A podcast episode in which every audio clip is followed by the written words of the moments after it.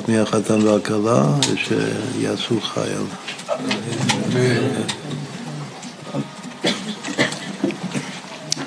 Hey, we hold our lips.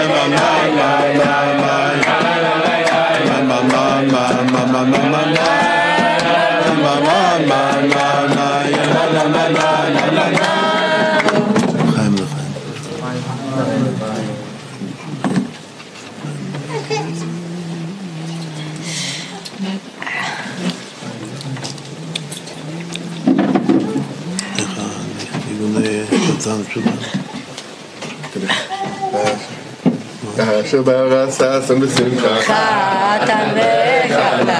Shabarasas und Besimcha.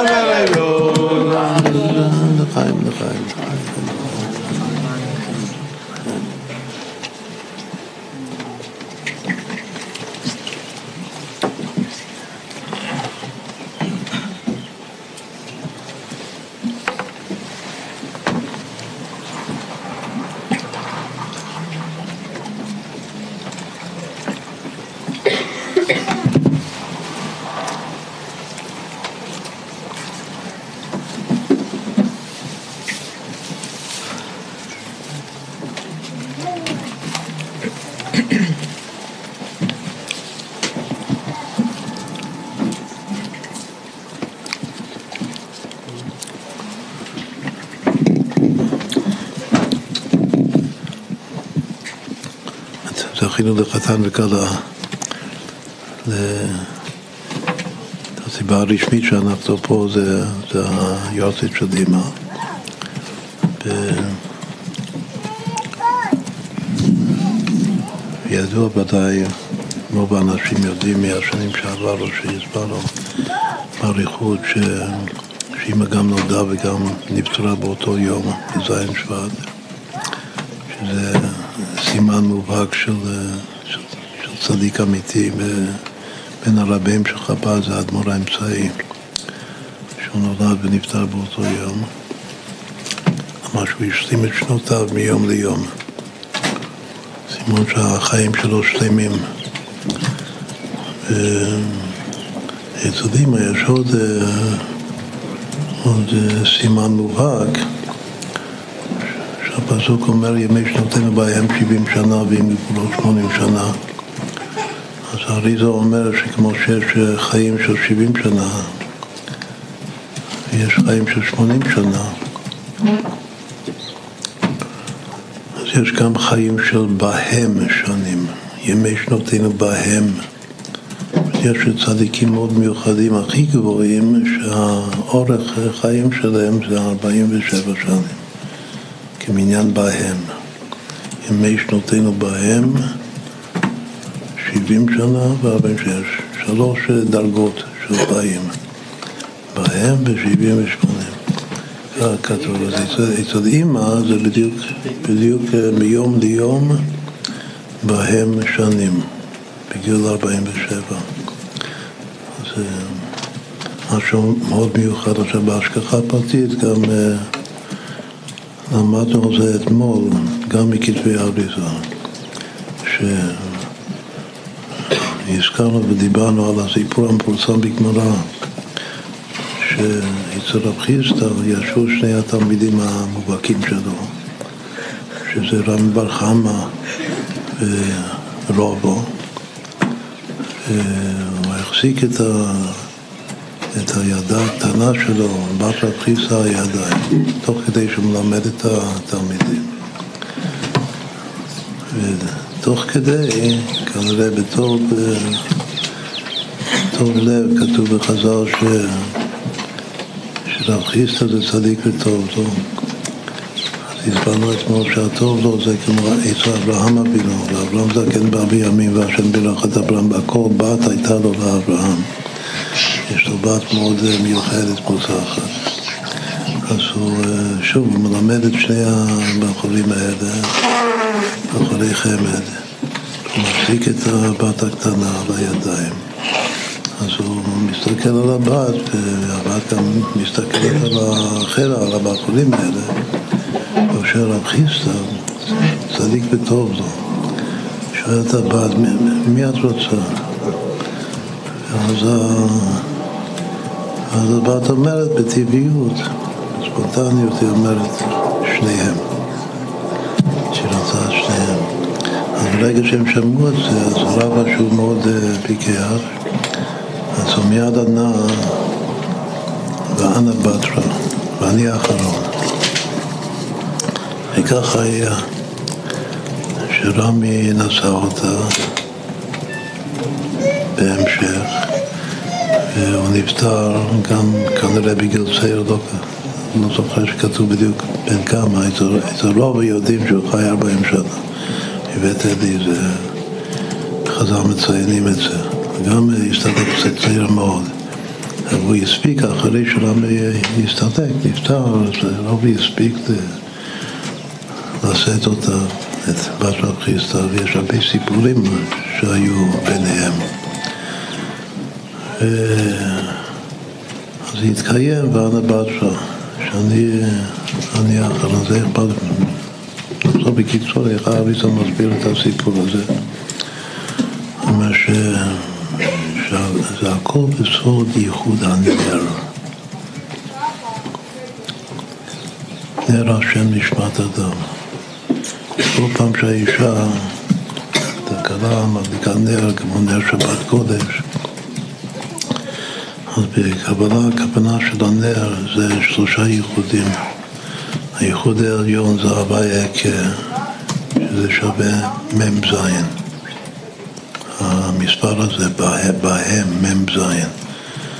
ואחר כך יש ייחוד הווי אלוקים, שהווי אלוקים זה יבוק, זה 112, אבל יש עוד ייחוד, הווי ואדנות, שזה הייחוד שמכבדים כל פעם שאומרים ברוך אתה השם.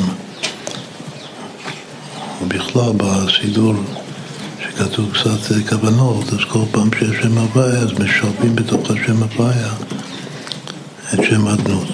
או לפעמים כשאומרים אמן, או עושים את זה, משלבים את השם הוויה בתוך השם אדנות. בדרך כלל השם אדנות בתוך שם הוויה, איך שלא משלבים אותם, המספר זה יוצא אותו הדבר. זה 91, אמן. שבע פעמים שלוש זה המשולש של שלוש, כל המספרים יחד עד שלוש עשרה. אז שלושה מספרים מאוד חשובים, הוויה הקה 47, הוויה אלוקים 112 והוויה אדנות 91, הם מחפים את הכל ביחד ויוצא נר 250. מי כאן שווה 250? רמי. גם שמנו לב שגם בר חמא זה גם 250 עם הכולל, זה 251.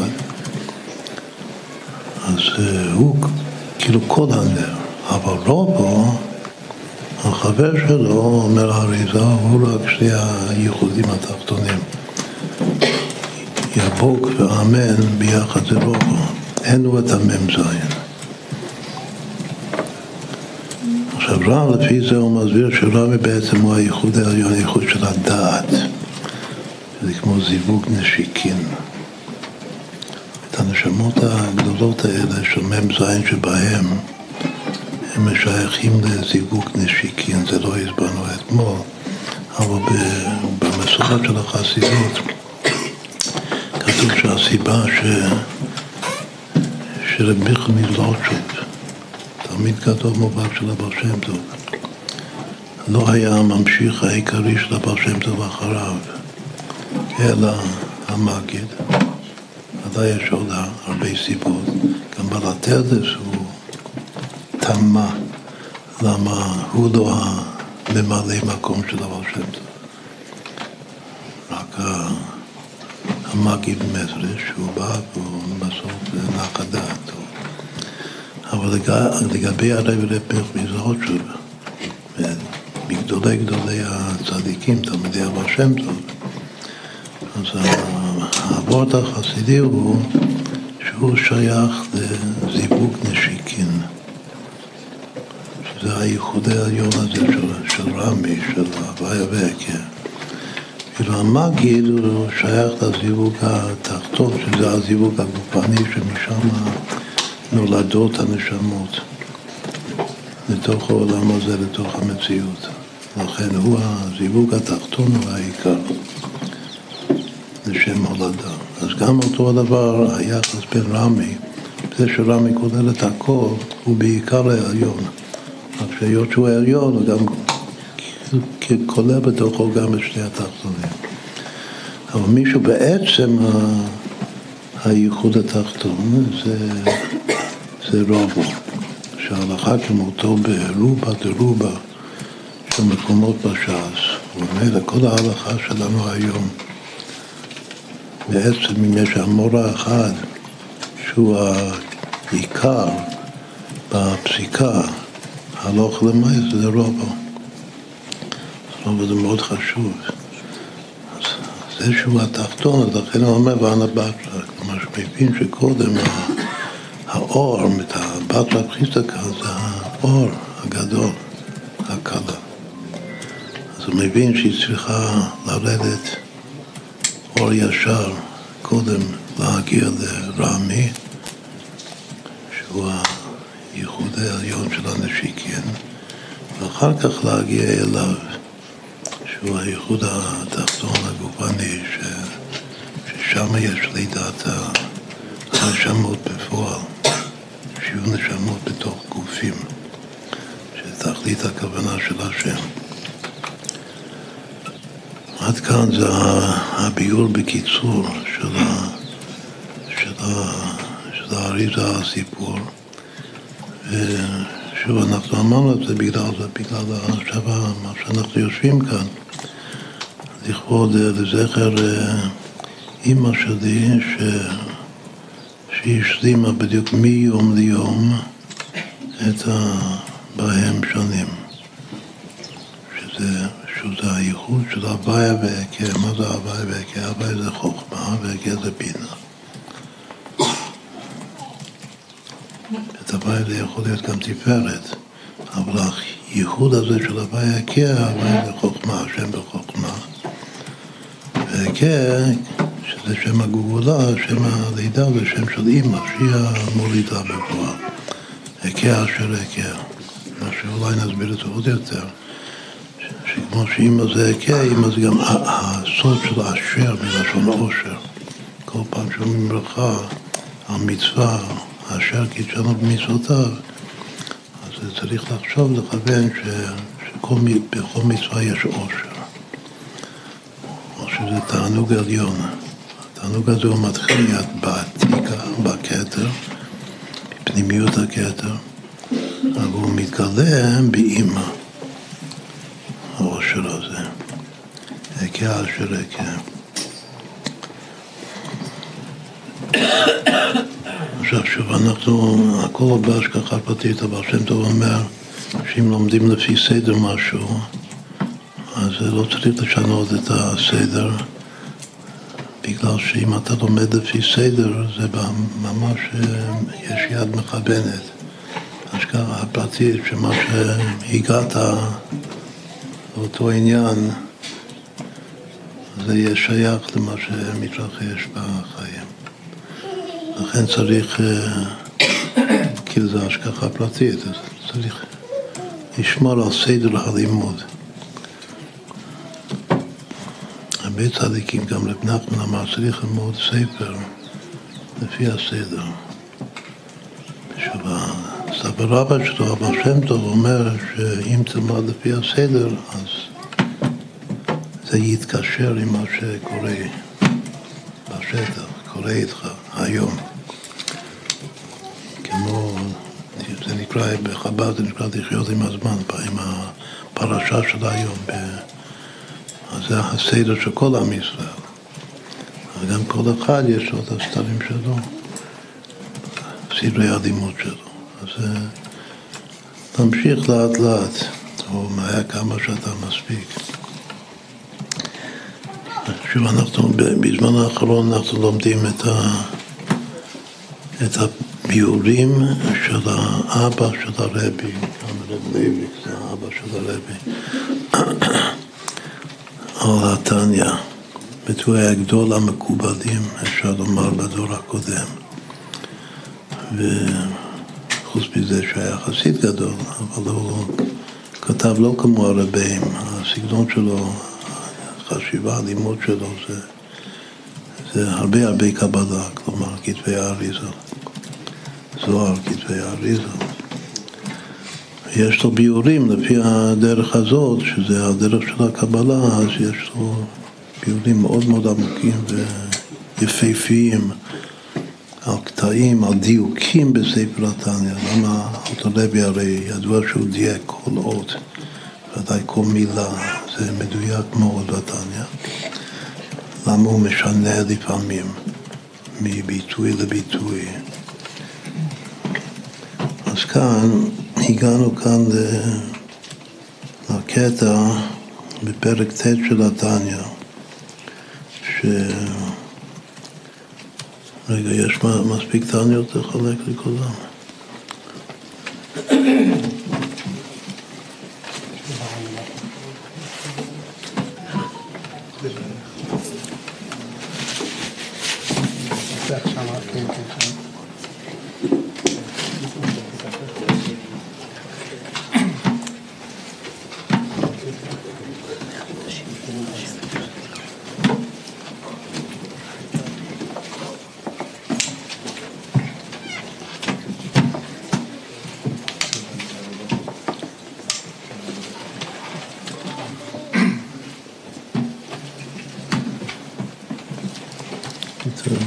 תביא לי גם כן אחד, כן. אם יש. תביא, תביא.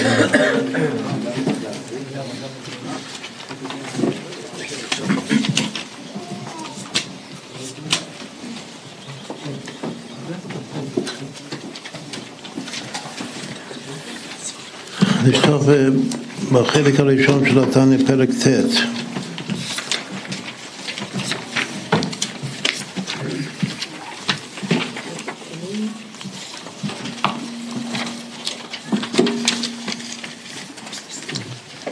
מההתחלה.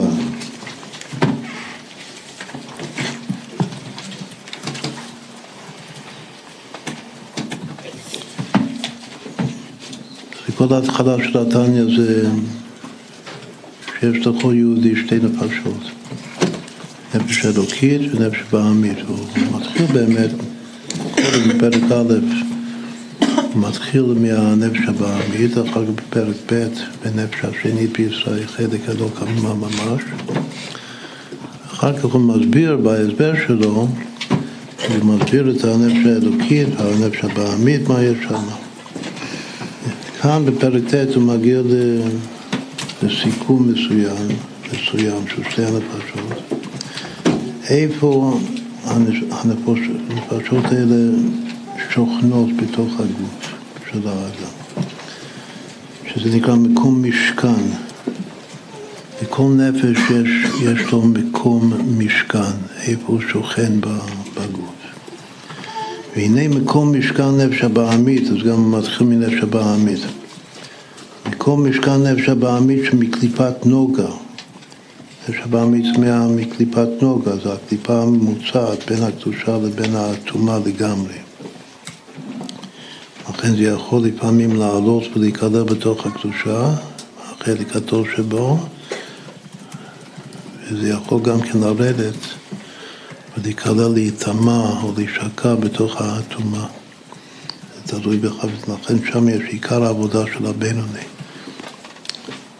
עם הנפש הבעמית שלו, שזה יעלה ולא ירד. שמקליפתנו בכל איש ישראל הוא בלב. עכשיו, איפה, איפה מקום משכן הנפש הבעמית שמקליפתנו בכל איש ישראל? המשכן שלו זה בלב בחלל שמאלי. בצד שמאל של הלב. מה ההבדל בין החלל הימני לבין החלל השמאלי? החלל הימני הוא, הוא בעיקר רוח מהריאות. הוא מכניס את החמצן לתוך הדם. חמצן, שזה הרוח חיים, הוא מקבל את זה מהריאות, זה בצד ימין של הלב, אבל עיקר המקום של הדם זה צד שמאל, שזה בא לו מהכבד. את הדם שבכבד, שכבד הרבה פעמים זה, זה בעצם קשור ל... הסטרה אכלה לנחש ואת הכבד זה סמל הרבה פעמים של הנחש הקדמוני. ושם נוצר אדם, אדם הוא הנפש, הוא עולה ללב, לצד השמאל של הלב. לכן כל התאוות, עכשיו נקרא את זה הלאה. אז המשכן שלנו, איפה הנפש הבעמית נמצאת? בצד שמאל של הלב. שהוא מלא דם. מה שאין כן צד ימין, הוא לא מלא דם. וכתיב כי הדם הוא הנפש, איזה נפש? נפש הבעמית. ולכן כל התאוות והתפארות וכעס, מה זה תאוות, התפארות וכעס? תאוות זה, בפרק א' הוא הסביר שהתאוות זה יסוד המים המצמיחים כל מיני תענוג, שם התאוות. זה יסוד המים של הנפש הפעמים של קליפת מלכה. והתפארות זה שהוא מתפאר, גם שהוא מתלוצץ, גם שהוא מדבר דברים בצדדים. זה הכל יסוד הרוח של הנפש הבעמית. זה ההתפארות וכעס, מה זה כעס? כעס זה... כעס בפירוש זה בא מהכבד. לכן הכבד זה עשיו, כתוב, כמו נחש.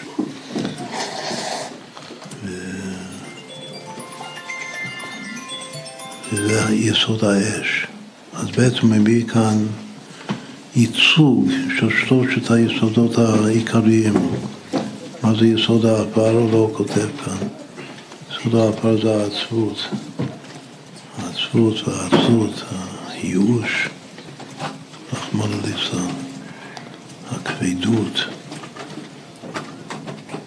הוא כולל, אבל שלושת היסודות העיקריים, הפרטיים, זה המים והרוח והאש. זה מה שכותב כאן, התאוות זה המים וההתפארות זה הרוח, והכעס זה האש, הכל של הסדרה אחרא.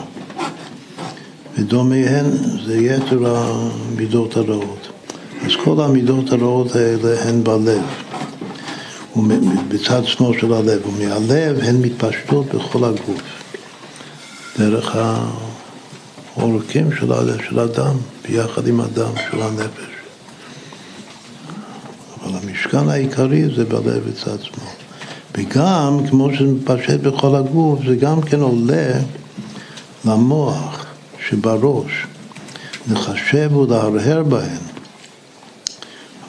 שיש לו תאוות, הוא התפארו וכל המידות הרעות, הוא ממלא את המחשבות שלו, מערער בהם. זה נקרא שה, שהדם שבלב, הנפש הבעמית, זה עולה למוח. לערער בנו ולהתחכם בהם, איך להשיג אותם, איזה תאוות, אז הוא רוצה להשיג את התאווה, בשביל זה הוא צריך אה, ליזום משהו ולחשוב איך עושים את זה. כמו ש...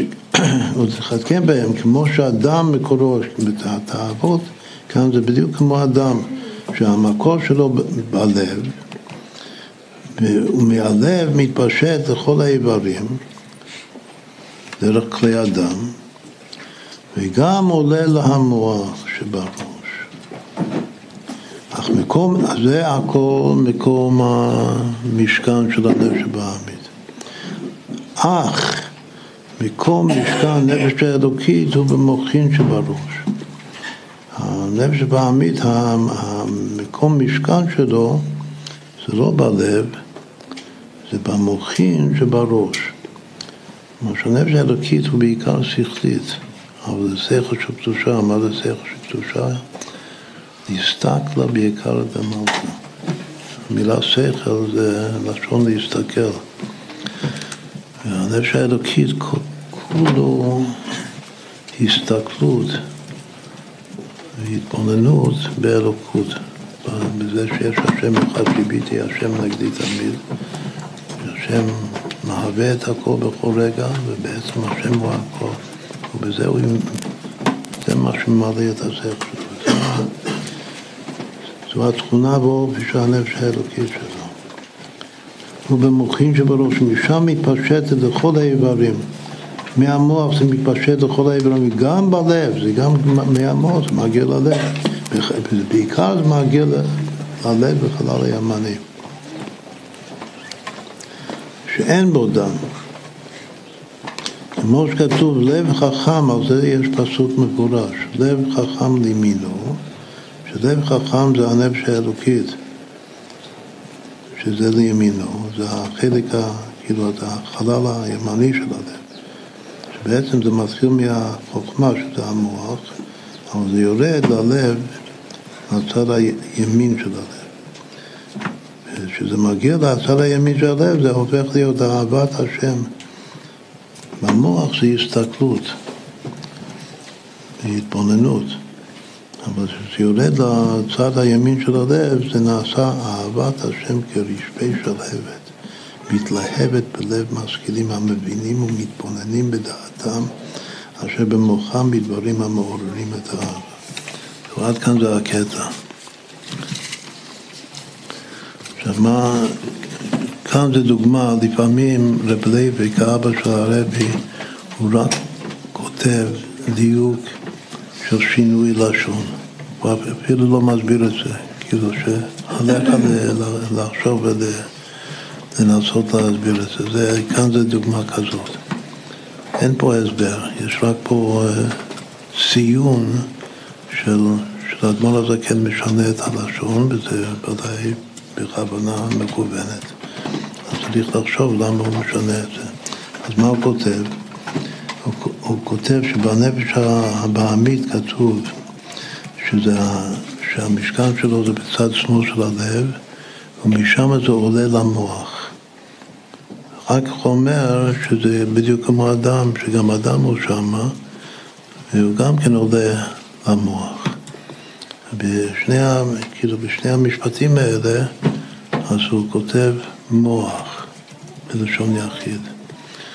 רק מה שמשנה, פעם ראשונה לגבי המידות הרעות הוא כותב למוח, פעם השנייה שהוא משייך את זה לדם עצמו, אז הוא מוסיף ה' להמוח. אז הוא כותב למוח, להמוח, אבל אחר כך שהוא עובר לנפש האלוקית, הוא כותב שהמשכן של הנפש האלוקית זה במוחין שבראש. כבר כותב לשון רבים. אז יש פה מוח, זה המוח ומוחין. נקרא את זה בפנים. נקט למוח, נקט למוח לשון יחיד, וכן בסמוך בדם שמדבר על הדם, נקט להמוח לשון יחיד, עכשיו נקט להמוח בתוספת ה', ובנפש האלוקית נקט במוחין לשון רבים. אין פה הסבר, רק אה, דיוק שינוי לשון. אז אה, לכן במקרים כאלה צריך לנסות אה, להבין למה בנפש הבעמית המוח הוא כאילו, כאילו שיש רק מוח אחד. מה כתוב בזוהר? שיש תלת חללי דגוגלתו. שבתוך הגוגולת יש שלושה חללים, שבכל חלל יש מוח אחר. בצד ימין, בפנים יש חוכמה ובינה, בימין ושמאל, ובאחור יש עוד מוח, שזה מוח הדעת. הוא עומד בראש חוט השדרה עם כל חוליות, כנגד החי ברכות של שמונה עשרה. אז למה בקליפה, זאת יש בקליפה גם חוכמה ובינה ו... ומאין דעת. לדעת שלמה אין באמת בקליפה. כל אחר איסטרי סולבית ברינה, ויש דת, יש בחינה של דת תחתון, שזה חיבור בין ה... או ממוצע בין השכל לבין הרגש. יש את זה. בכל אופן, כשמדבר על המוח בקליפה, שזה הנפש הבעמית שלי, אז כאילו שיש רק מוח אחד. שהאלוקית זה כבר מוחין, זה כל המוחין. מה, מה, מה זה המוח האחד? מה כתוב פתח אליהו? פתח אליהו שאנחנו אומרים לפחות לפני שבת, יש כאלה שאומרים את זה כל יום. אז מה, מה המוח שם? איזה ספירה? כתוב חוכמה מוחה, עם מחשבה מלגל. סתם מוח זה חוכמה. גם בתוך המילה חוכמה, גופה, יש את האותיות מוח. בתוך, ה... בתוך המילה בינה ודעת אין מוח שם. אבל אה, בעיקר המוח זה חוכמה. אז אם הוא אומר שבנפש הבעמית יש כאילו תודעה או מציאות של מוח, אבל אין מציאות של מוחין, אז איך צריך לפרש את זה על אה, פי פשט? שהעיקר שם זה רק המוח האחד שזה חוכמה, ואם כבר יש איזה בחינה של בינה לדעת, זה כלול בתוך המוח האחד. זה לא קובע ברכה לעצמו. למה? איך קוראים לעולם הטהור? העולם, העולם של הנפש הבעמית, העולם הטוב, זה נקרא, איך זה נקרא בכתבי אריזה? עולם הנקודים. מה זה חוכמה בשכל? זה הנקודה.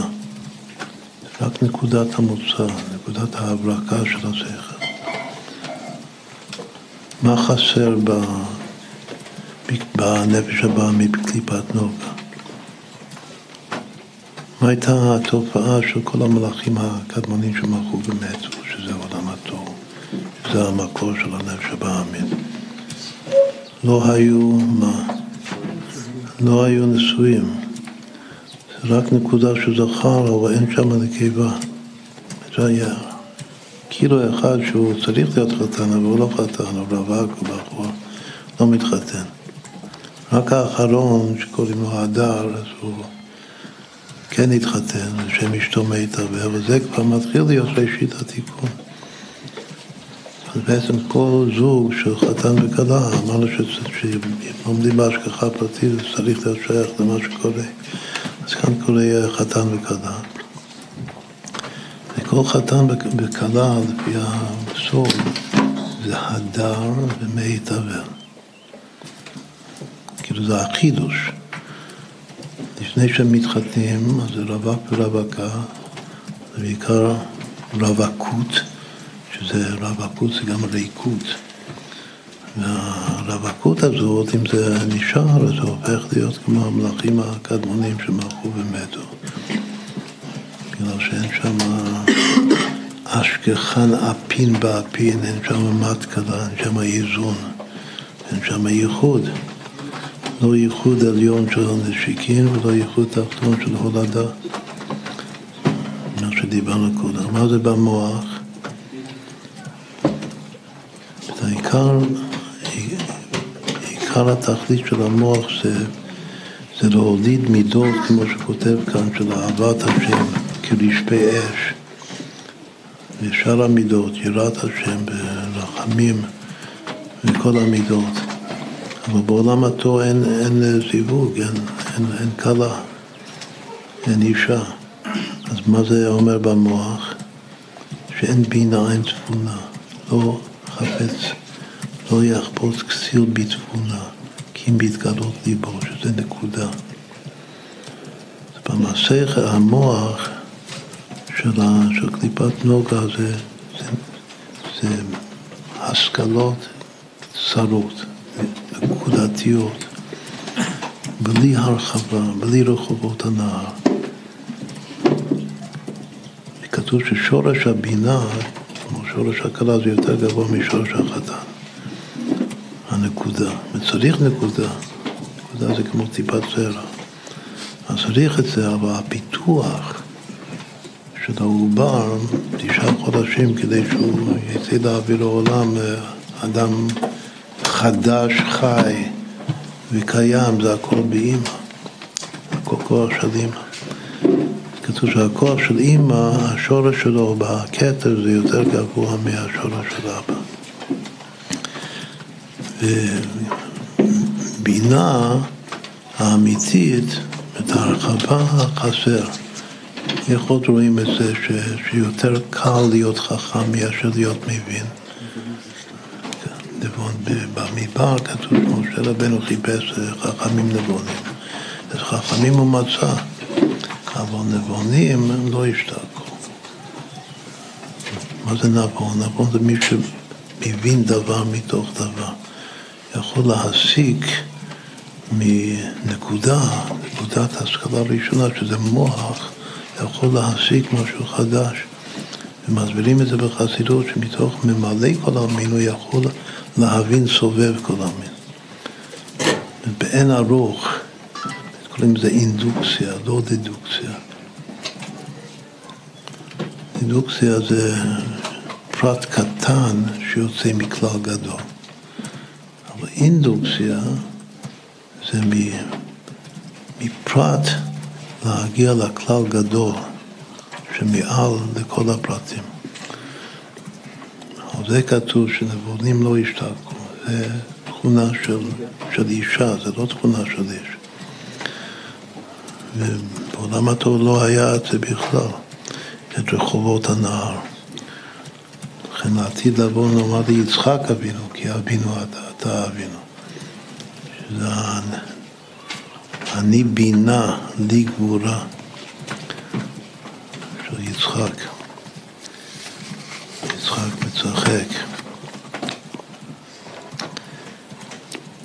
כך אפשר להבין את זה, שקודם הוא כותב מוח, לשון יחיד, אחר כך הוא מוסיף כדי שנבין טוב יותר, שזה המוח, מה הכוונה המוח? המוח הידוע לנו. איזה מוח ידוע לנו? מוח החוכמה, חוכמה מוחה. זה בסטרה אחלה, זה בנפש הבעמית. אבל בנפש האלוקית יש את כל המוחים. יש את החוכמה, הבינה ודעת. עכשיו, בנפש הבעמית, שאמרנו שבעצם יש, כן יש חוכמות, כמו חוכמת יוון, חוכמת אדום, יש חוכמות. אפילו כתוב שחוכמה בגויים תאמין. יש חוכמות, אבל אין, אין תבונה. שהוא לא יחפוץ כסיל בתבונה. במוח צריך להיות חתן וכלה. חתן יש וכלה אין. עכשיו, אם אין בינה, אז גם ממילא אין דעת. איך אני יודע את זה? בגלל שכתוב, אם אין בינה, אין דעת. אם אין דעת, אין בינה, לא כתוב אין חוכמה, אין בינה ודעת. מה כתוב בפרקי אבות החוכמה, מה ההבדל מחוכמה, בינה ודעת? אם אין חוכמה אין יראה, אם אין יראה אין חוכמה. חוכמה זה הולך ביחד עם יראה. איזה יראה? יראה אלה, יראת הרוממות. בשביל יראה צריך חוכמה. אבל זה לא מתחבר עם עוד, עם עוד מוח, זה נשאר מוח אחד, לשון יחיד, החוכמה. אבל הבינה, חוץ מזה שזה משלים ומרחיב ומוליד את הנקודה של, ה, של החוכמה, זה גם כן מתחבר עם, ה, עם הדעת.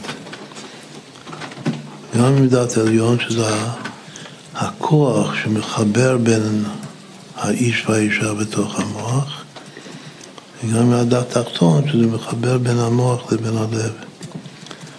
אם אין חוכמה, אם אין בינה אין דעת, אם אין דעת אין בינה. כמה שווה בינה ודעת ביחד? כאילו שבינה ודעת הולך ביחד, כמה זה שווה? גמרתיה מפורסמת. בינה פלוס דעת שווה ישראל.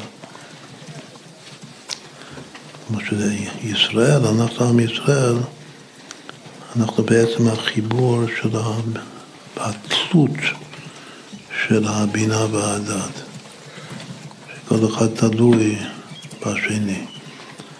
אבל חוכמה כאן זה השם בחוכמה, כאילו יחסית השם, אור השם שוכן בחוכמה, בקדושה כמובן.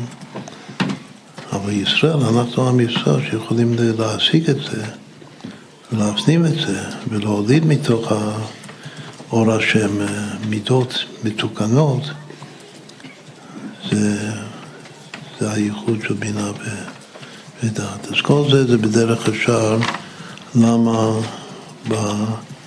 בנפש הבעמית הוא נוקט רק מוח, לשון יחיד ואחר כך המוח, כלומר המוח הידוע. ו... אבל בנפש האלוקית הוא אומר מוחין, שיש את השלימות של כל המוחין, שם מה המשכן של הנפש האלוקית.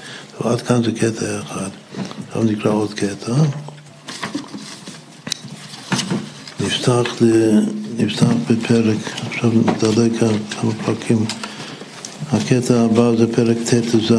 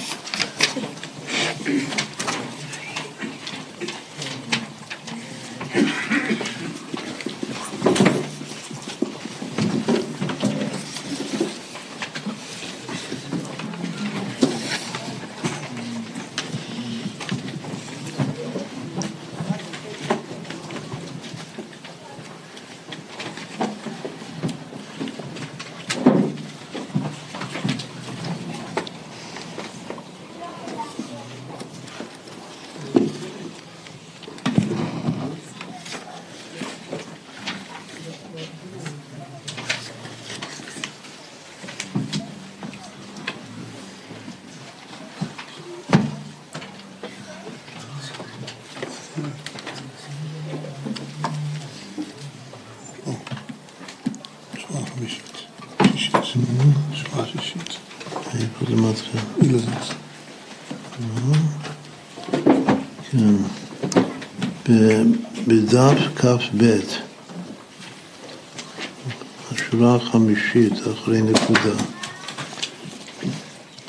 מה הוא מדבר כאן? הוא מדבר על, ה... על... על הכלל בחז"ל שמחשבה טובה, הקדוש ברוך הוא מצפה למעשה. אם יש לאדם מחשבה טובה ועל פי פשט הכוונה שלא יכול לקיים את זה, לא מצליח לקיים את זה, אבל הוא רוצה באמת לקיים את זה, יש לו מחשבה טובה, אז הקודש ברוך הוא מצפה, הוא מצרף את זה למעשה, כאילו שזה כן uh, הצליח והגיע למעשה. זה הפשט, אבל מסבירים שגם הקודש ברוך הוא עושה, עושה עוד יותר. הוא כאילו לוקח את המחשבה הטובה שלך ובאמת נותן לך לקיים את המעשה בפועל. הוא מצרף את זה למעשה. אבל כאן יש עוד פירוש פנימי. הפירוש הוא שאם האדם מתבונן ורוצה להוליד בלב שלו, מתבונן בגדולת השם. מתוך, כמו שאמרנו הרגע, מתוך ההתבוננות שלו, שזה רחובות הנהר, מנקודת ההשכלה הראשונה, הוא רוצה להוליד בלב מידות ולהתלהב ברשפי אש, כמו שכתב קודם. אבל הוא לא מצליח. ואז כל ההתבוננות שלו זה נשאר לו במוח. באיזה מוח? במוח התבונה. זה נשאר. זה נשאר בבחינת עיבור. זה כמו שהיה לפני יצירת מצרים, שנשמות ישראל כולנו היו בעיבור בתוך אימא. אז ככה זה יכול להיות בנפש, שאדם מתבונן ורוצה להוליד מידות, אבל לא, זה לא הולך. אין לו מס, מס, מספיק כוח במוח להוליד ממש את הרשפי אש של האהבה הבוערת השם. אז זה נשאר לו מחשבה טובה, יש לו כוונה טובה, מחשבה טובה, זה נשאר, יש, יש אהבה ויראה, הם, הם לא נולדו, הם מבחינת עיבור בתוך מוח התבונה. אבל הוא מבין טוב טוב, עכשיו אני אקרא את זה בפנים. הוא לא מצליח להוליד את זה ממש, אבל, אבל הוא מבין ש... ש והיא לזאת יתה להן לחבקו בכל לב הנפש. כדאי באמת, אה, זה מה שהוא התחיל כאן, אבל כדאי לקרוא את זה מלפני כן קצת, להבין יותר טוב מה, מה קורה כאן.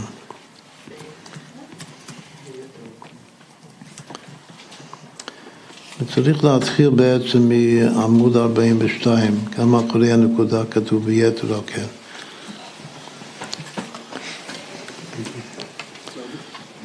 הוא כותב, ויתר על כן צריך לדע כלל גדול בעבודה לבינונים, שגם אם אין יד שכלו ורוח בינתו מעסקת להוליד אהבת השם בהתגל, בהתגלות ליבו, שיהיה ליבו בוער כרשפי אש, וחפץ בחפיצה וחשיקה ותשוקה מורגשת.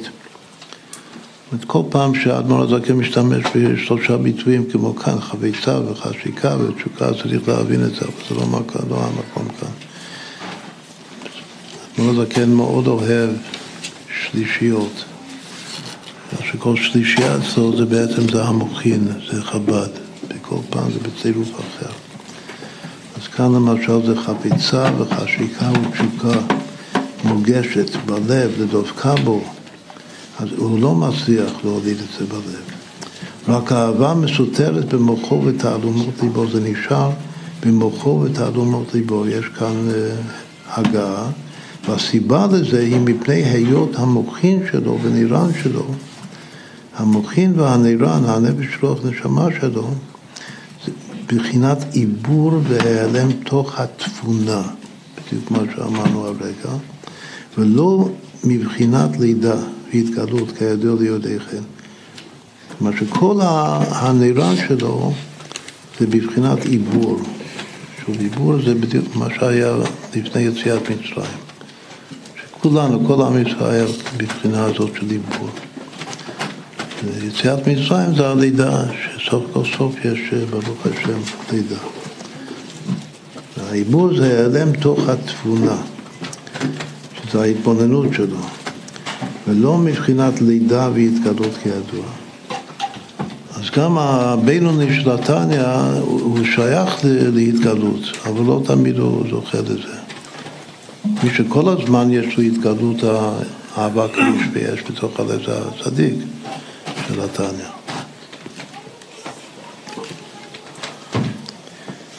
עכשיו נמשיך לקרוא בפנים, דהיינו שהלב מבין, בלב שלו הוא מבין, מה זה לב מבין? זה תבונה. חוכמה זה לא לב מבין, כאן זה לב מבין, שהלב מבין ברוח, ברוח חוכמה ובינה. יש לו חוכמה ובינה, אבל הלב הוא מבין מתוך הרוח חוכמה ובינה שבמוחו גדולת אין סוף ברוך זה כולה קמי כלא חשיב שהכל זה עין ואפס לפניו, ממש. אשר על כן יתר לא יתפרש שתכלה אליו נפש כל חי מה זה יתר ראוי?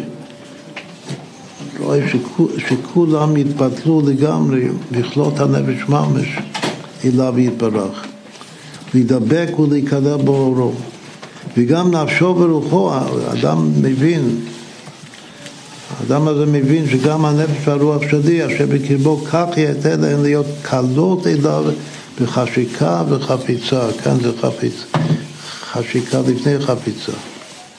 קודם היה חפיצה לפני חשיקה, זה ודאי דיוק שצריך לשים לב. חשיקה וחפיצה לתשוקה הוא לא כותב כאן. לצאת מנרתקן הוא הגוף, הנרתק זה הגוף. לצאת מהגוף, לקלוט הנפש, לדבקה בו כמו נר, שהטבע של הנר זה לכלות, להתאפס לגמרי. רק שבעל כולחן חיות אינה בתוך הגוף וצרורות בו כאלמנות חיות שלא יכולות להשתחרר. ולית מחשבה דלהון תפיסה בכלל. את המחשבה של הנפש רוח נשמה זה לא תופס בעצמותו יתברך. כי אם כאשר תפיסה מתלבשת בתורה ומצוותיה, אז הוא יודע שהדרך היחידה לתפוס את השם זה רק על ידי תורה ומצוות. אבל כך אי אפשר לתפוס את השם.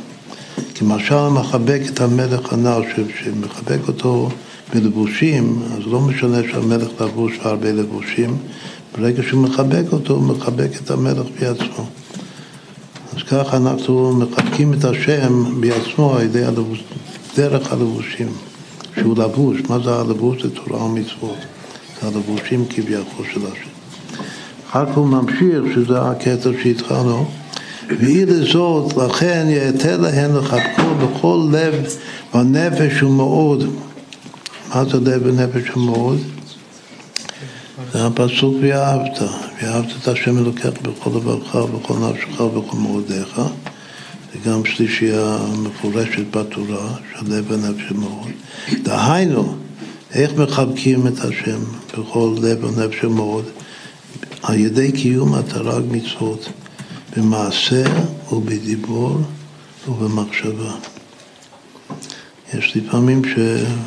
שמסבירים את זה שלב זה מחשבה ודיבור זה נפשי יצא בדיבור, הדיבור זה הנפש והמאוד זה המעשה, כלומר סדר הפוך ממש.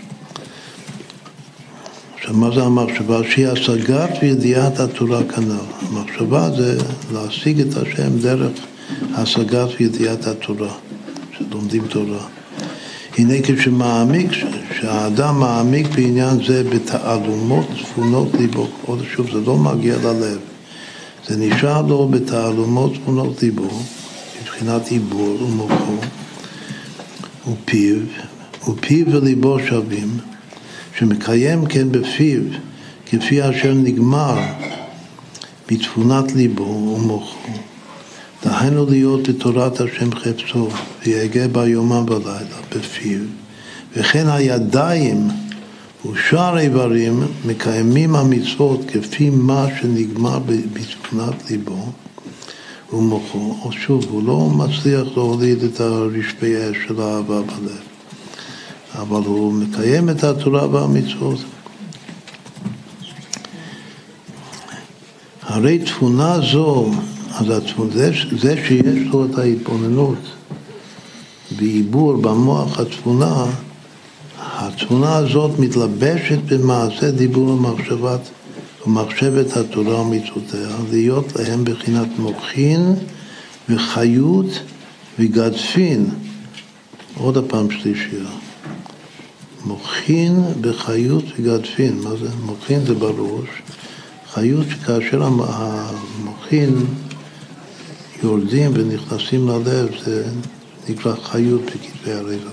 זה שאדם יש לו חיות בעבודת השם, זה, המשך, זה נקרא המשכת מוחין לתוך הלב.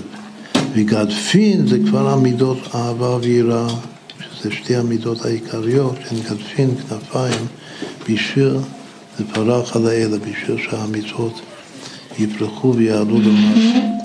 וזה כאילו עסק בהם בתחילו ורחימו. אין לו תחילו ורחימו בגילוי בלב, אבל זה כאילו עסק בהם בתחילו ורחימו ממש, אשר בהתגלות ליבו. בחפיצה וחשיקה ותשוקה. בדיוק השלישייה באותו סדר שהוא אמר בהתחלה, מורגשת. וליבו ונפשו עצמי על השם מפני רשפי אש אהבת, אהבתו של ליבו כנ"ל. הועיר לו תבונה זו שבמוחו ותעלומות ליבו היא המביאתו לעסוק בהם ולולא שהיה מתבונן בתבונה זו לא היה עוסק בהם כלל אלא בצורכי גופו לבד. וכו' וכו' עד כאן. עכשיו כל הקטע הזה היה מאוד חשוב שזה שוב הכל זה בשביל להסביר את המאמר חז"ל שמחשבה טובה הקדוש ברוך הוא מצפה למעשה, כלומר שהסדר הראוי הוא שמתוך המחשבה יש אהבה ויראה ממש בלב, שהלב מתלהב, ומתוך זה שהלב מתלהב, מתוך זה, זה הופך להיות החיות וכוח המניע של המעשה בפועל. אבל הוא אין לו את השלב האמצעי. אז מה זה המחשבה הטובה, הקדוש ברוך הוא מספר למעשה? הכוונה שהקדוש ברוך הוא מדלג על האמצע. יש לך מחשבה טובה, ואהבה ויראה זה בתוך המוח, התמונה שלך זה בעיבור, וזה לא מצליח להיוולד. אבל בכל אופן זה מניע את המעשים.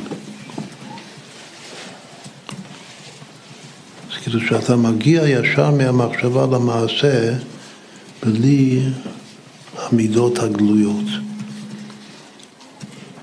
הקדוש ברוך מצרף את זה כאילו יש לך ממש את המידות, כאילו נותן אותה חיות בתורה שאתה לומד, במעשים שאתה מקיים, נותן שם אותו חיות, כאילו יש לך אהבה בוערת.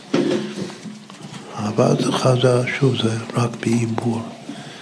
אבל הקדוש ברוך הוא מצרפה למעשה, ככה זה הפירוש. עכשיו, כל, כל זה, שוב, מה שהוא מדייק פה, רק מדייק משהו אחד, שה, שאף אחד לא היה שם לב. כתוב שורה דיבור המתחיל בפיו, כפי מה שנגמר. זאת הוא לומד תורה, הלימוד התורה הוא לומד כפי מה שנגמר במוח התמונה שלו. הוא מבין במוח שצריך צריך להידבק, לחבק את המלך על ידי לימוד התורה וקיום המצוות. אז לגבי לימוד התורה, הוא כותב, הביטוי שהוא כותב זה כפי מה שנגמר. סליחה. זה, זה לגבי קיום המצוות. קודם היה כתוב. הנה, כפי מה שנגמר זה, זה, זה השני, זה לא הראשון. כפי מה שנגמר זה המשפט השני זה כפי מה שנגמר, הוא, הוא מקיים בידיים ובשאר האיברים את המצוות בפועל. דוק פלישנא הוא כותב, לאל בסמוך קודם הוא אמר בנוגע ללימוד התורה שמקיים בו בפיו, גם כן הוא לומד תורה, חיים הם למוצאיהם למוצאיהם בפה, הוא מקיים את התורה, הוא נקט כפי אשר נגמר. ולגבי המצוות בידיים, אז הוא כותב כפי מה שנגמר. עכשיו זה דיוק שאף אחד לא היה שם לב לזה. אז יש פה המון המון שאפשר לדייק בקטע שקרה. מכל, ה, מכל הלשונות שכתוב כאן, אז מה שהוא מדייק הוא שבלימוד התורה הוא כותב אשר, כפי אשר נגמר אצלו במוח, ובקיום המצוות הוא כותב כפי מה שנגמר אצלו במוח.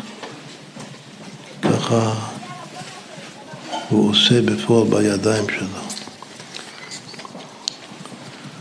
אז הידיים מקבלים מהמה, והלימוד, תורה, בפיו זה מקבל מהאשר. התחלנו קודם לדבר על אשר, הגיע אשר הגיע. וכאן, לעניין קיום המצוות במעשה, נקט כפי מה שנקבע.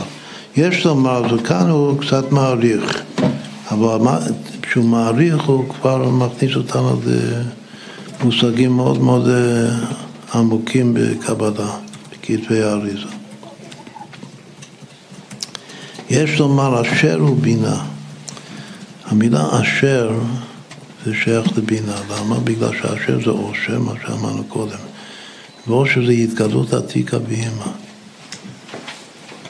את העושר של האדם זה שפנימיות הכתר, העתיקה, מתגלה באמא בסוד עקיה של עקה, שזה בעתיקה זה העקה הראשון. והעושר הזה יורד מהעקה הראשון לתוך העקה השני. שזה באימא, זה הפירוש הרגיל בקבלה. שוב, אז אשר ואושר זה, זה עם האימא מאושרת. גם חתן וכלה, הכל שייך לקטן וכלה, אז ודאי שהחתן הוא שמח והכלה, אבל מי שמאושרת כאן זה הכלה. כאילו האושר, המושג אושר זה שייך לכלה, שכל החיים הכלה תהיה מאושרת. זה תפקיד שלך לדאוג.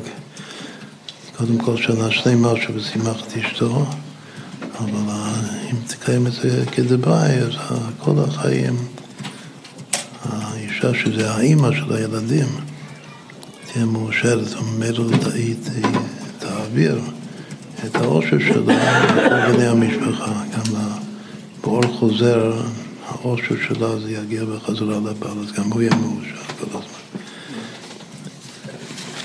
אז זה מה שאומר שאושר זה אימא, זה בינה. אבל מה, פעם בלימוד תורה הוא כותב אשר, שזה בינה, אבל בקיום מצוות, בפועל הוא כותב מה, מה זה מה? מה הוא זה? מה זה שם קדוש של הקודש ברוך הוא? שם מה? י"ק ו"ק, שכותבים את זה ה' א' ו' א' ו', זה נקרא מילוי אלפין. והשם הזה, שם מה, הוא בזה. מה זה זה? זה מידות, המידות של הלב. אבק. ושם יש את הידיים, שתי הידיים זה חסד וגבורה, ושאר האיברים.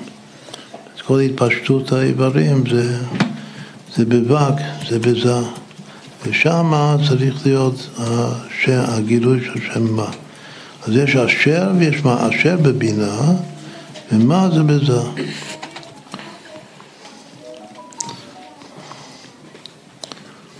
שבו שם מה. בסדר, עד כאן זה וורט אחד של, של הקבלה, להבדיל בין אשר לבין מה. כאילו עכשיו, הוא מעמיק בזה עוד יותר, כתוב כפי, בשניהם כתוב כפי, כפי אשר נגמר בליבו. כפי מה שנגמר בליבו. עוד פעם, בלימוד תורה הוא אומר כפי אשר, הכל זה מה שהשם מדלג מהמחשבה, כאילו שקיימת בפועל. אז כפי אשר נגמר בתבונה שלו, כך הוא לומד תורה. כפי מה שנגמר בתבונה שלו, כך הוא מקיים מצוות. אז בשם זה, עם, עם המילה הזאת כפי, כפי זה פי. מה זה פי? הפי של כל דבר, יש פה עליון ופה תחתון, זה היסוד. אז כפי אשר הוא יסוד, שזה הפה התחתון דאימא. קודם דיברנו על הייחוד העליון וייחוד התחתון. אז הפה התחתון של אימא זה יסוד אימא, ששם יש את העיבור. ופי מה, מה זה פי מה? הוא יסוד פה התחתון של זה, גם בזה יש יסוד, ספירת היסוד. אז זה, זה הכפי מה. והנה תורה עכשיו, סתם תורה זה בזה, זה עץ החיים, זה תפארת. במיוחד שביעקב אשתם יושב אוהלים שהוא לומד תורה, הוא לומד תורה גם כן בפה, בדיבור, מוציאיהם, מוציאיהם בפה. באיזה ספירה של, של זה יש שם לימוד תורה. כשאני לומד תורה, גם בדיבור אני צריך להבין מה שאני לומד. תורה שבעל פה, אם אתה לא מבין את התורה שבעל פה, לא יצאתי ידי חובה. אי אפשר לברך. אז איפה זה, איפה זה קורה בנפש? זה קורה בדעת דזה, כמאמר למדע תורתך. אז, אז עיקר לימוד התורה זה הדעת של זה. עכשיו, הכל זה, זה, שוב, זה מושגים של, של האריזה. ולמדע תורתך, שזה דעת זה, המלביש ליסוד אימא. יסוד אימא קצר, יסוד אבא ארוך. יסוד אבא ארוך זה מגיע עד יסוד זה. אבל יסוד אימא קצר זה מגיע או עד הלב, התפארת, או קודם כל זה מתלבש בתוך הדעת של זה, יסוד אימא. אז אם כן, הדעת של זה הוא מלביש את יסוד אימא. מה זה יסוד אימא? זה אשר, זה, זה העושר. שבעצם מה ש...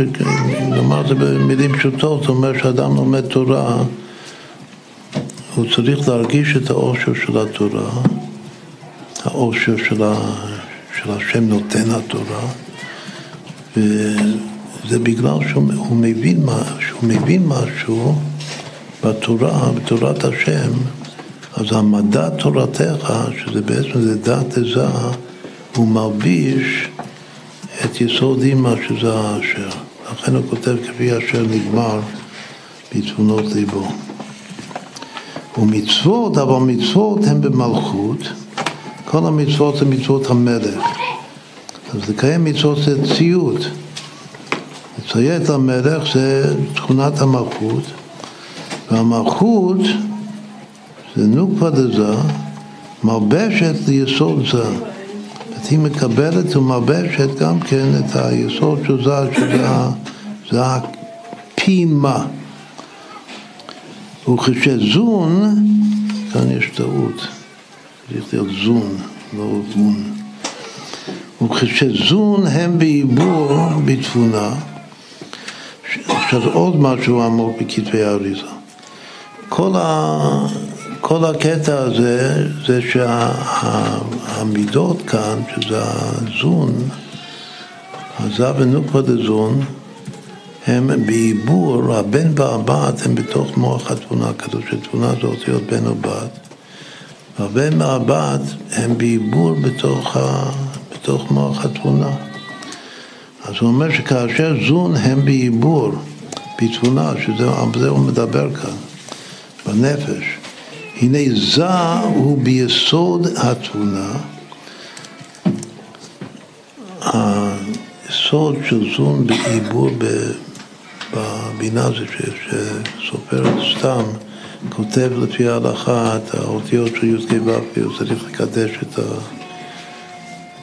סופר צריך לקדש את שם השם שהוא כותב שם השם בכוונה. גם צריך כמובן לכתוב את זה נכון, לפי הקבלה, ההא הראשונה של י"ק ו"ק זה לא כמו ההא השנייה. כותבים את זה אחרת. עיקר השוני זה בו"ו הקטנה של ההא בצד שמאל. שהו"ו שם יש תופעה שיש כאילו קו קטן שנמשך למטה מהו"ו הקטנה, שזה נקרא פסיעה דבר. מאוד חשוב לכתוב שבה"א השנייה אין את זה בכלל. הו"ו זה רגיל, אבל בה"א הראשונה, כאילו, הה"א הראשונה זה אימא. והו"ו שמה, הו"ו הקטנה שהיא נפרדת, היא לא מחוברת, זה, זה העיבור. בתוך הו"ו, הו"ו זה העיבור של זה, וגם נוקפה דזה, בתוך הרחם שלהם. הכוונה של הסופר שהוא כותב את הי"ג אז עצם הו"ו זה העיבור של ו', של אבק, של זה. אבל הפסיעה דבר, הנקודה, הקו הזה שנמשך, זה העיבור של הבת. כי יש שם בן או בת, תמונה אותיות בן או בת. שזה הו"ו הקטנה והפסיעה דבר. וכשזון הם בעיבור בתבונה, הנה זהו ביסוד התבונה, שזה הו"ו, ומלכות מלבשת שם ליסוד זה, שזה הפסיעה דבר בציור של הה', ועיין בעץ חיים וכו', הוא מביא את המקורו. לכן, הלימוד התורה דזה נקט כפי אשר נגמר. הוא כפי התבונה, הפי כאן זה פי, זה פי התבונה, שפי התבונה זה יסוד אימא, וסימנך כפי אשר, עכשיו הוא נותן סימן בגרמטיה, ששתי המילים כפי אשר זה גרמטיה תורה. גרמטיה תורה, כפי אשר. כשאדם לומד תורה זה כפי אשר נגמר בליבו, שככה מתחברים להשם, לאחדות הוויה על ידי לימוד תורה. ועל קיום המצוות למלכות קיום זה מלכות, ובתוך העיבור, המלכות זה הפסיעה דבר שהוא מלביש את הוו הקטנה בעצמה. ובמיוחד הוא מרביש את הנקודה האחרונה של הוו הקטנה, שזה יסוד זה. נקט כפי מה שנגמר, וכפי מה דזה, היינו בסוד זה בעיבור בתבונה. הוא מרביש את הפי מה של זה, שזה היסוד של זה, אבל כמו שזה גופה נמצא בעיבור בתוך הרחם של אימא שלו, שזה התבונה. אז שוב, זה, להבין את זה טוב, זה להבין הרבה הרבה יסודות בתפסיע לבר הוא מרביש את הסוף של האהבה הקטנה הזאת, שזה יסוד זר, שזה נקרא מה. והאהבה הקטנה בעצמה מרבישה את כל יסוד אימא, שזה אשר. וכפי אשר זה תורה, וכפי מה זה, זה מלכות שמרבישה את, ה, את יסוד זר, שזה קיום המצוות. אז עד כאן הקטע. עכשיו, מה, מה אפשר להוסיף לזה?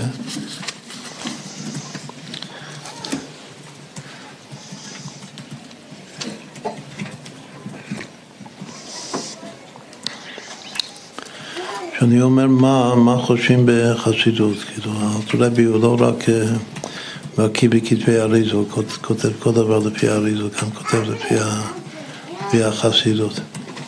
מה זה מה? זאת אם יש פה שתי מילים, אשר ומה, אז כאן הוא כותב בפשטות שאשר זה יותר גבוה, שאשר זה אימא, והמקור זה בעצם עתיקה, ומה זה זה, שם מה. מה הייתי יכול לחשוב בלי, בלי לקרוא אותו?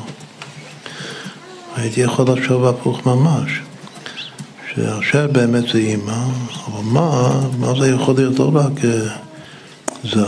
כתוב מה שמו מה שם בנו כי תדע. יש שתי בחינות של מה. יש מה באבא, יש מה בזה. אז כאן הוא כותב בפשטות שהמה זה זה. בגלל שזה קיום מצוות בידיים, שזה נמוך מלימוד תורה במוחין ובפה.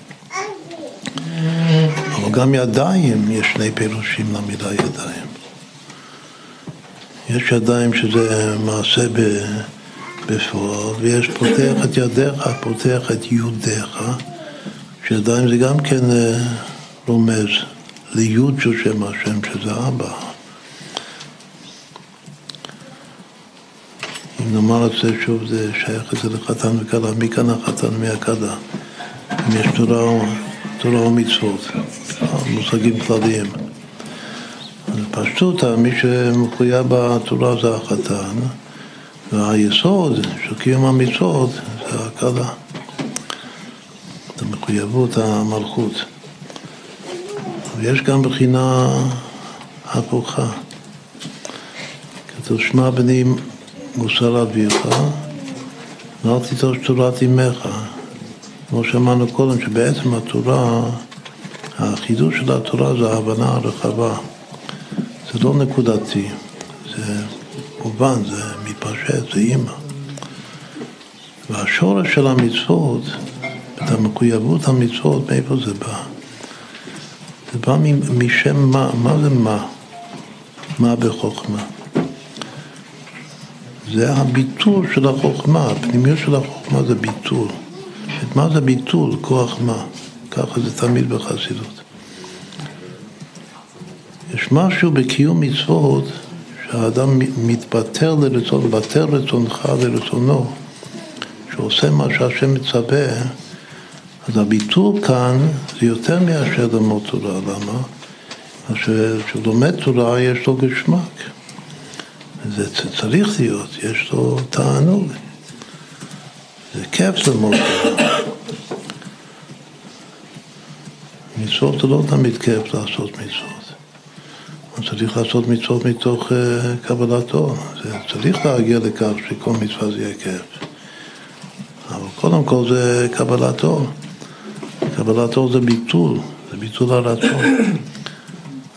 והשורש של ביטול הרצון זה אבא, זה פנימיות אבא. זה לא האבא של הלב שבא משם, אין לו את זה. נקרא מה שמו ומה שם בנו. המה של הלב זה בא מהמה של, ה, של, ה, של מוח החושמה, פנימיות החוכמה. זה כאילו זה הפוך, שה...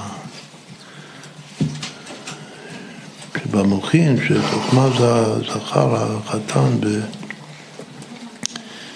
והבינה זה הכלה, האימא, אז יש משהו בחוכמה שזה, אף על פי שכתוב שהורד מחוכמה נפקת, אבל מפנימיות התורה יש שם הביטול, ביטול הרצון לקיום המצוות. קיום המצוות בידיים. ואילו בבינה יש את שוב העושר של לימוד התורה. אז עוד פעם, כאילו שהעושר של לימוד התורה זה בא מה, מהקלה. והביטול שצריך לקיים מצוות זה בא מהחטא. זה היפוך, היפוך. זה לא שמה שהוא כותב זה לא נכון, מה שכותב זה ודאי נכון, זה אולי יותר פשוט לא בקבלה. שכאן המדובר המה זה, זה זה, מאשר זה, זה בינה. אבל צריך לשים לב למילה, במיוחד המילה מה, זה ביטול. מי שלא חייב בלימוד תורה יכול ללמוד מה שהוא רוצה ואיפה שהוא רוצה. זה הרבה יותר כיף. כן, נכון. שחייב. זהו, הוא לומד מתוך קיום, מתוך קבלת תורה. זה כמו מצווה ועושה ואינו מצווה ועושה. מה יותר גדול.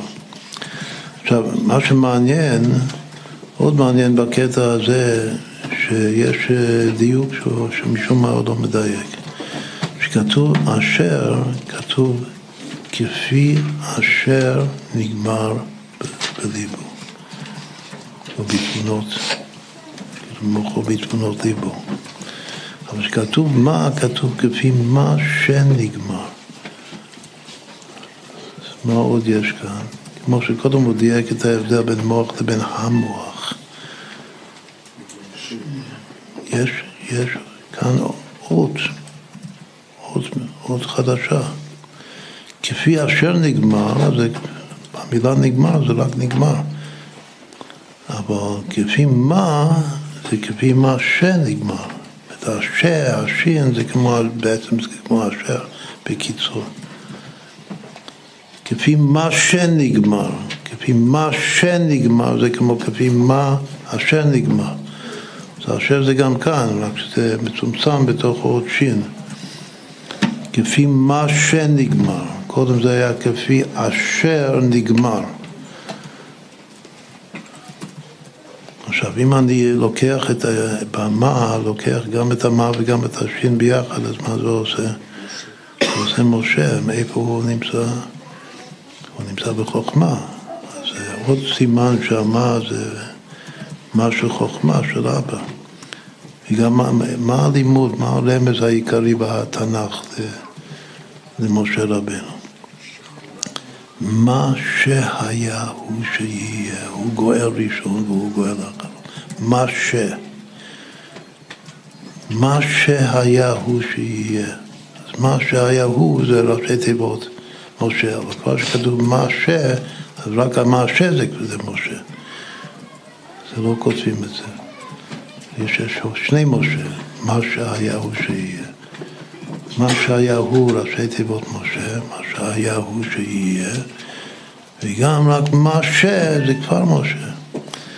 כמו שיש כאן מה, מה שנגמר בליבו. עכשיו, נסיים, ניקח uh, תהילים לכל אחד. פסוק בתהילים. אה?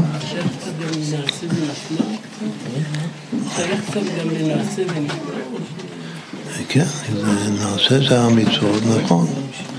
נעשה ונשמע, כתוב שהשורש של נעשה זה בדיוק, בעצם זה בדיוק מה שאמרנו. כתוב שהשורש של נעשה זה בחוכמה. כולם בחוכמה עשית, ונשמע זה בינה. זה שייך גם לעשר וישמעאל. אז לכאורה נשמע זה יותר גבוה מנעשה, כאילו שמתוך נעשה שזה נמוך, מגיעים לנשמע שזה גבוה. אבל כתוב שבאמת הנעשה זה בא מהביטול של החוכמה, בדיוק הנקודה שאמרנו. שזה פנימיות החתן. נעשה ונשמע, חוכמה ובינה. אם אני לוקח את שתי המילים אשר ומה, בלי האשין, מה שהוא כותב, שכאן כתוב אשר וכאן כתוב מה. אני מחבר אשר ומה, איזה מילה אפשר לעשות מהאותיות? מה? לחבר אותם ביחד. אם זה חוכמה או בינה, ודאי צריך לחבר אותם ביחד, בגלל שזה תלויים לאינדל לא מתפרשים להאמין. גם אם זה, אם זה בינה ובן, שזה זר, הבן שלי, אז גם צריך לחבר אותם. אז יש, מה המילה? מאורסה. מאורסה חסר ו', אבל אה, איזה מילה בתנ"ך? מילה אה, כאילו פשוט, די פשוטה, אבל משום מה זה מופיע רק שלוש פעמים, בשני פסוקים בתנ"ך. מועק, כן, אש מרע. אש מרע. קודם כל, כמה זה שווה ביחד? אשר, אשר ומה.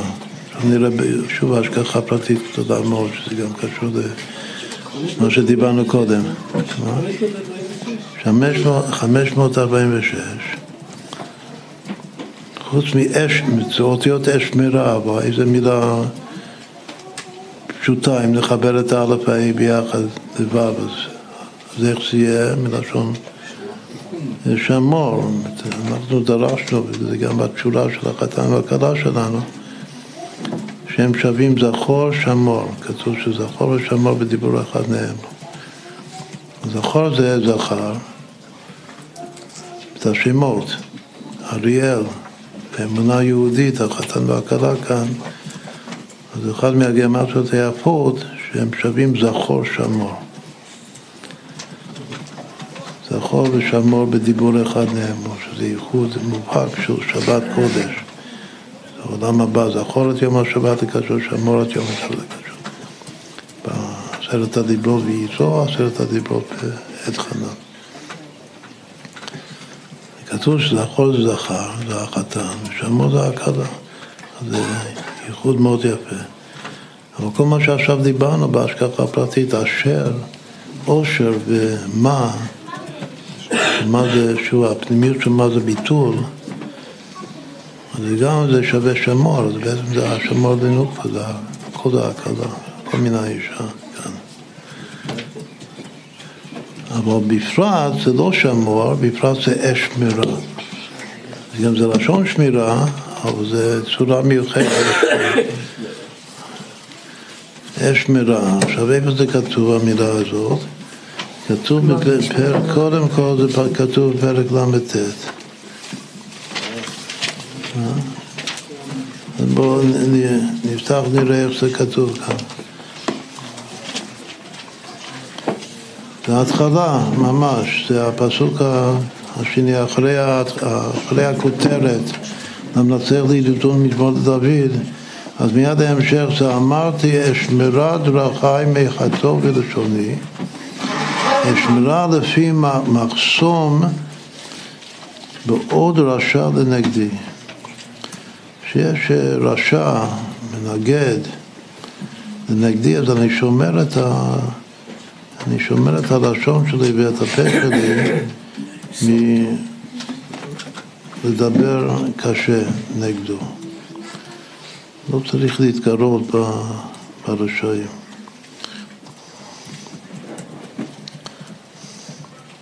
הפשט הפשוט. זה אחרת, זה שמירת הלשון. שמירת הלשון, שמירת הפה.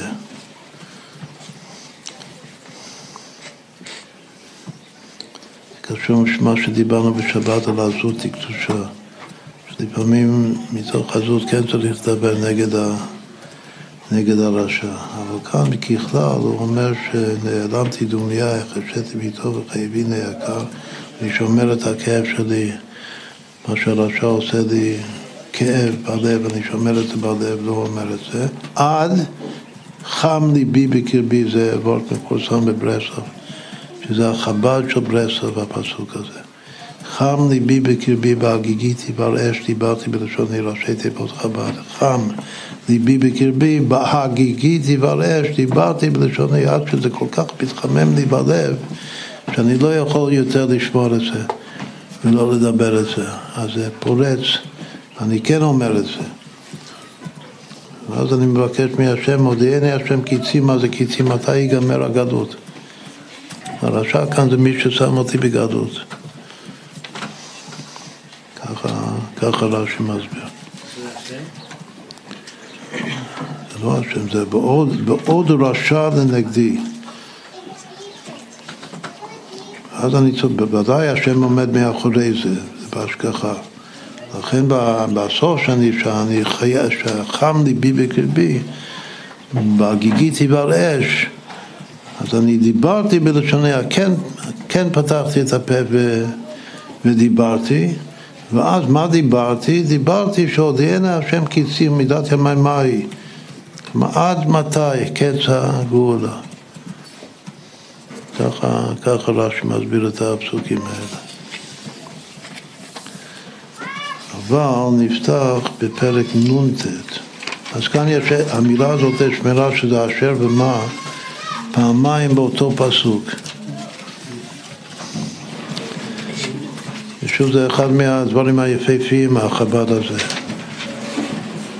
זה הכל החב"ד בתוך הלב, בגלל שזה חם ליבי בקרבי, זה החוכמה.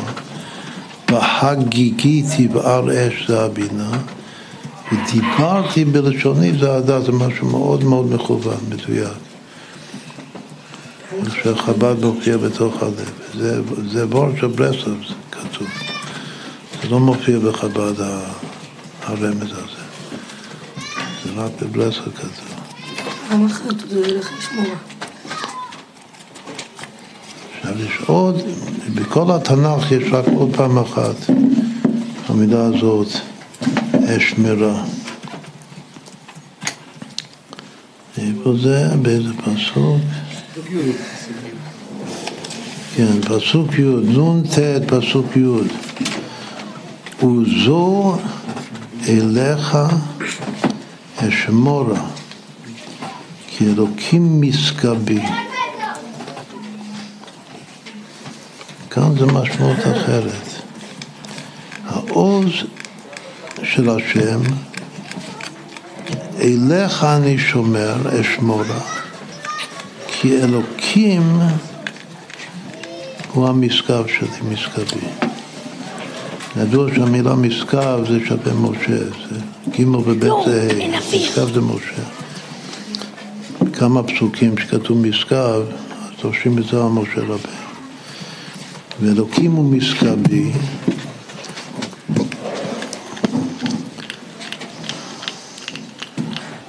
וזו אליך אשמורה.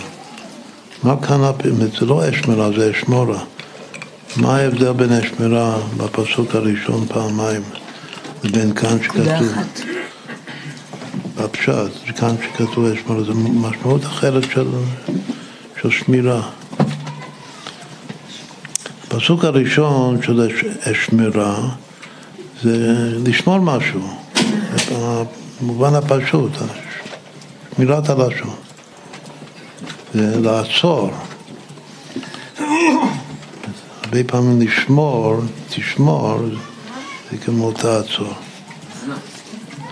אבל מה זה אשמורה כאן? כתוב ששמורה כאן בפסוק הזה זה כמו... לבוקר. זה כמו באביב שמר את הדבר, זה לצפות, מצפה. כמו שאומרים. לשמור על- כן, כן, כמו שאומרים בבוקר. כן. זה לצפות. עכשיו נחזור לזכור ושמור. אמרנו שה- שהחתן והכלה שלנו זה זכור ושמור.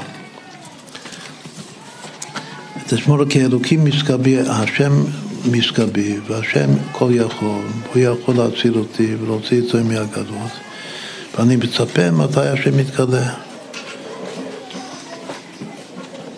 משיח, אני רוצה משיח נע, אני כל הזמן חושב על משיח. אני מאמין ובוטח שיבוא, יכול לבוא היום תכף מיד ממש, לכן בכל יום אחכה לו תמיד, בכל רגע, זה האשמורה. כאן בפסוק השני, שזה העיקר. אז לפי זה מה ההבדל בין זכור ושמור? מה יותר חזק? כאילו זכור זה החתן ושמור זה הכלה. אם שמור זה שמירת המלאכות, לא לעשות מלאכות בשבת, קשור לשבת על פי שמור את יום השבת הקדשו. אני תמיד אומר ששמור זה שמירת השבת, שמירת הלכות שבת. למה לתת מלאכות? מה זה זכור? זכור זה בית שמאי שכל השבוע צריך לזכור את השבת ולהתכונן לשבת וכל דבר טוב, לייחד את זה לשבת. זה הזכור. וגם כן שבא השבת, הזכור זה זוכרי עולה יין. צריך לעשות קידוש, קדש את השבת. שבת מקדש וקיים זה הבינה, כשאני זוכר את השבת, אני מחבר את החוכמה עם הבינה. במיוחד כשאני עושה קידוש, זה עושה ייחוד של שתי נעים. השבת בפני עצמה זה בינה, והזכור זה מחבר את החוכמה לבינה. והשמור זה פשוט לשמור את השבת, שהיא לא uh, תתקלקל, שומר את ההלכות. אז מי שאחראית על שמירת ההלכות שבת זה האישה, הכלה, ומי שצריך לזכור את השבת, להתכונן, לקנות את כל הדברים הטובים לשבת, כאילו ללכת לשוק ולקנות את השור הכי שמן, והיין הכי מבוסם בזה שבת, החתן זה, זה לפי הפשט. אבל זה הכל שאני מפרש את המילה שמור, שמירה של הכלה, שזה לשמור את זה. זה גם כן שוב זה לעצור, זה לשמור את ההלכות, זה לא לעשות את המלאכות. זה תודעה של לא. זכור זה תודעה של כן. ושמור זה תודעה של לא. אבל אם אני אומר ששמור, הפנימיות של המילה שמור זה משהו אחר לגמרי, זה לא לשמור, זה לעשות. כמובן שצריך להיות קשר בין הפירושים. אבל אם אני אומר ששמור זה ואבי שמר את הדבר שזה לצפות, אז זה לא רק בתוך השבת, זה גם כן כל השבוע. לא רק שזה כל השבוע כמו זכור, זה הרבה יותר חזק מזה. מה יותר חזק בנפש? כל הזמן לזכור משהו, או כל הזמן לשמור משהו, כלומר לצפות לזה, מתי זה יהיה. לזכור. אז ברור שהשמירה, לצפות, זה הרבה יותר עצמי וחזק מאשר רק לזכור אותו. גם שיש איזה פועל יוצא בהזכירה, כמו שאמר, שאני זוכר אותו, אני זוכר לכבד אותו והכל. יש, יש גם פועל יוצא מהזכור.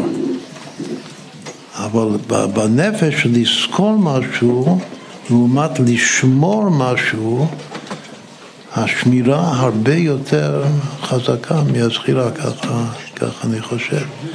כלומר שכאן השמור לנוקפה, שזה גם כן לשמור אותו, לצפות מתי זה יהיה, לא יכול לחיות בלי, בלי השבת. אני מת על שבת. לזכור שבת זה לא למות על שבת, אבל לשמור שבת זה, זה אני מת על שבת. למה זה שייך לכלה? בגלל שהיא השבת. תהיה השבת מלכתה. החתן, רק צריך לזכור אותה, לכבד אותה, כגופו ממש. אבל היא, היא, זה שומרת, כאילו, לשמוע כמו, וזה גם חידוש גדול. זה שיעקב שומר את הדבר, מה זה הדבר? זה החלום של יוסף, שהחלום, בחלום של יוסף יוצא ש, ש, שיוסף האבא משתחווה לבן. חידוש אה, נפלא. זה חידוש שכל האחים זה הרגיז אותם עד השמיים. החלום הזה. אבל יעקב, שצריך להיות עוד יותר אה, ברוגז, שלפי החלום גם הוא צריך לבוא ולהשתחוות על הבן שלו, אז הוא אדרבה, הוא שומר את זה בלב, מתי זה יתקיים. כנראה שיש לו איזה רצון שזה יתקיים.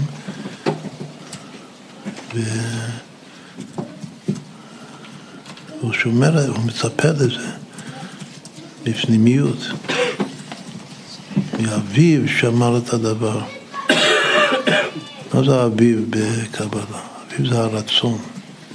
כאילו בנפש יש אביב. מה ההבדל בין לזכור? לזכור זה בשכל. אבל לשמור, לצפות, זה ברצון. רצון זה הכתר, זה למעלה מהשכל. ואביב, עוד פעם מפרשים שאביב זה לשון אהבה, שזה רצון. אבי. ואביו שמר את הדבר, מצפה. אז זה מתגלה בתוך השמור לנוקבה. יש עכשיו, יש עוד משהו. בדרך כלל, מה ההבדל בין זכור לשמור? מה, מה זה, זה? איפה כתוב? זה כתוב, פסוק אחד שכתוב זכור, זכור ימות עולם. בינו שנות אור ודור. זכור זה באמת וחוכמה, זכור ימות עולם. מה זה זכור ימות עולם? זה לזכור מה שהיה, כל ההיסטוריה שלה, כל המאורעות שקרו לעם ישראל. כלומר שעל פי פשט זכור זה לזכור דבר שהיה. יש רק וורט יפה מאוד של רב נחמן, מה הדבר הראשון שצריך לזכור בבוקר, שקמים בבוקר, מה כותב וליקוטי מורה? כותב שצריך לזכור את העולם הבא, עושה אסת. הדבר הראשון שאתה קם בבוקר צריך לזכור את העולם הבא. לזכור את העולם הבא זה לזכור את הכלה. זה הדבר הראשון, עוד לפני מודע אני לפניך. לזכור את העולם הבא. למה הוא אומר כזה דבר? מה זה לזכור את העולם הבא? העולם הבא זה העתיד לבוא, לא זוכרים את העתיד, זוכרים את העבר, מה שהיה. אז מסבירים את זה ש... שהעולם הבא גם היה. כאילו שהשורש של הנשמה זה בעולם הבא. הנשמה חזרה בלילה לשורש, בידך קידוחי, וכל בוקר נולדה מחדש. זה מחדש. צריך לזכור את העולם הבא, משם הנשמה ירדה לתוך הגוף שלה. ככה בדרך כלל מסבירים את זה, את לזכור את העולם הבא. בכל אופן, הפשט של לזכור זה לזכור את האהבה. אבל לשמור, זה, זה ודאי העתיד, זה כמו מתי יבוא, אני שומר, בכל יום מחכה לו שיבוא, זה עוד לא היה, אבל אני שומר את זה, אני מצפה לזה באמת, עכשיו זה משהו הרבה יותר עצמי. השמירה הזאת. זה שייך להקלה. זה שמור לנו כבר. שיש לחוש לשמור את העתיד האמיתי על העתיד לבוא. העתיד הטוב. והזכור, החתן פועל מתוך זה שהוא זוכר את ה... יש ביטוי שהרבי הקודם משתמש בביטוי הזה, שהעבר מלמד את העתיד. כאילו הוא לומד מהעבר איך להתנהג ולתקן את ההווה והעתיד. אבל בעצם הוא זוכר את הכוח הזכירה זה לזכור את העבר, מה שהיה, זכור ימות עולם. אבל השמור זה לצפות לחידוש, ואביו שמר את הדבר, לחדוש את החידוש האמיתי שיהיה בעתיד. החידוש האמיתי זה אור חדש של ציון תאיר, מה זה חדש? זה חד, באמת חדש, חדש להיות אור, שעד עכשיו זה היה עצם, זה לא היה אור בכלל. ופתאום זה יהפוך להיות גילוי, הדבר שהוא עצם, שהוא עצם זה עצימת עיניים, שהוא חושך עליון, פתאום הוא יתגלה, ואת התופעה הזאת אני, אני, שומר, אני שומר אותו. אז עוד פעם, זה זכור ושמור בדיבור אחד נאמרו, שזה הגיאומטיה של החתן והכלה שלנו, עם הדגש על, ה, על השמור, כאילו שזה הרבה יותר חידוש עצמי מאשר, מאשר הזכור. ושמור זה אשר פלוס מה, כאילו הדיוק הזה של רב לייביק בתוך הקטע הזה. שחור וזמור. מה? שחור וזמור. שחור וזמור. שחור. מה? פעם רב אמר בפורים ששמור וזכור זה שקור וזמור. אה, בסדר, זה צריך, צריך לחכות, צריך לשמור את פורים, לחכות לפורים. זה לא יהיה...